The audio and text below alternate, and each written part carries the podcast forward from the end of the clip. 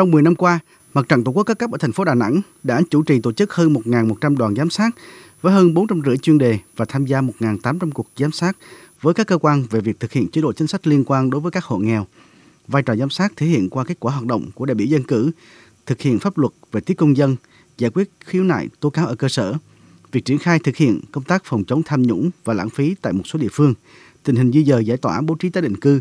việc chi hỗ trợ người dân gặp khó khăn do dịch bệnh Covid-19, việc thực hiện đối thoại tiếp công dân của Chủ tịch Ủy ban Nhân dân các cấp, việc tu dưỡng, rèn luyện đạo đức lối sống của người đứng đầu, cán bộ chủ chốt và cán bộ đảng viên. Sau giám sát chuyên đề, mặt trận có báo cáo và gửi các kiến nghị đến Thường trực Thành ủy, Hội đồng Nhân dân, Ủy ban nhân dân thành phố và các cơ quan có liên quan. Đồng thời theo dõi kết quả phản hồi, trả lời đối với các kiến nghị nêu ra.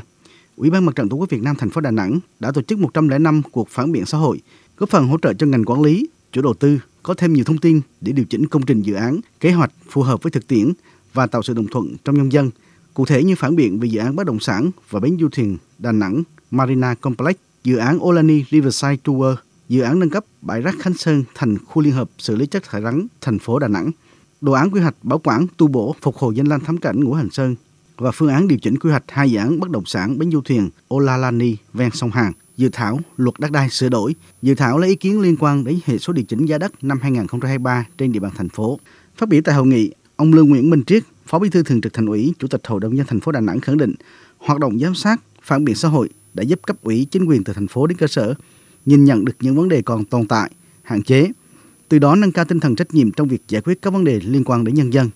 Nhiều nội dung kiến nghị sau giám sát, phản biện được chính quyền cấp trên tiếp thu, góp phần nâng cao hiệu quả các chương trình phát triển kinh tế xã hội thành phố và được nhân dân đồng tình ủng hộ.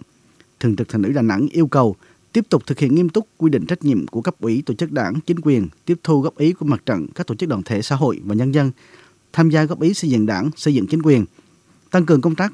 kiểm tra, giám sát, đôn đốc, nhắc nhở việc thực hiện công tác giám sát của mặt trận, các đoàn thể chính trị xã hội, nhất là việc thực hiện các kiến nghị đề xuất sau giám sát, đảm bảo tiến độ yêu cầu đề ra.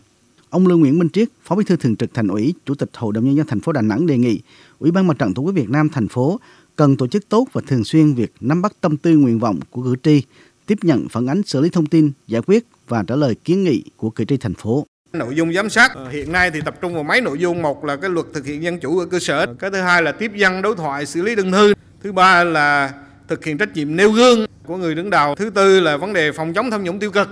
thứ năm là giám sát chính sách hỗ trợ, thứ sáu là giám sát công tác giải tỏa đền bù tái định cư, cái này rất là quan trọng. Thứ bảy là giám sát các cái tiến độ các công trình dự án động lực trọng điểm. Thứ chín là giám sát về vấn đề quản lý trật tự đô thị tài nguyên môi trường. Thứ 10 là quản lý về quy hoạch đầu tư xây dựng cơ bản. Thứ 11 là về chính sách hỗ trợ doanh nghiệp người lao động. Và thứ 12 là giám sát về cái chỉ thị 34.